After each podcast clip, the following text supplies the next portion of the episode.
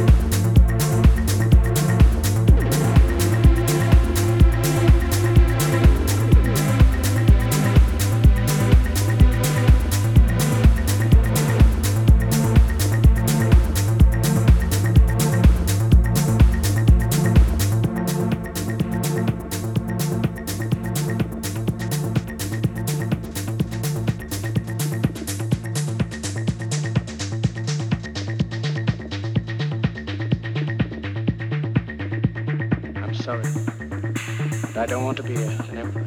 That's not my business. I don't want to rule or conquer anyone. I should like to help everyone if possible. Jew, Gentile, black man, white. We all want to help one another. Human beings are like that. We want to live by each other's happiness, not by each other's misery. We don't want to hate and despise one another. In this world, there's room for everyone, the good earth is rich and can provide for everyone. The way of life can be free and beautiful, we have lost the way. Greed has poisoned men's souls, has barricaded the world with hate, has goose-stepped us into misery and bloodshed. We have developed speed, but we have shut ourselves in. Machinery that gives abundance has left us in want. Our knowledge has made us cynical, our cleverness hard and unkind. We think too much and feel too little. More than machinery, we need humanity. More than cleverness, we need kindness and gentleness. Without these qualities, life will be violent and all will be lost. The aeroplane and the radio have brought us closer together. The very nature of these inventions cries out for the goodness in men, cries out for universal brotherhood, for the unity of us all.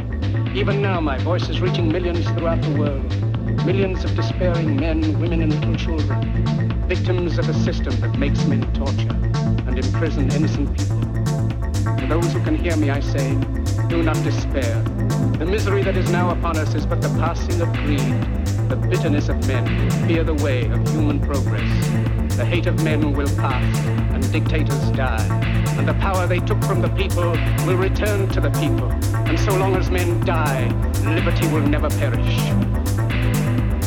Soldiers, don't give yourselves to brutes. Men who despise you, enslave you, who regiment your lives, tell you what to do, what to think, or what to feel, who drill you, diet you, treat you like cattle, use you as cannon fodder. Don't give yourselves to these unnatural men, machine men with machine minds and machine hearts. You are not machines, you are not cattle, you are men.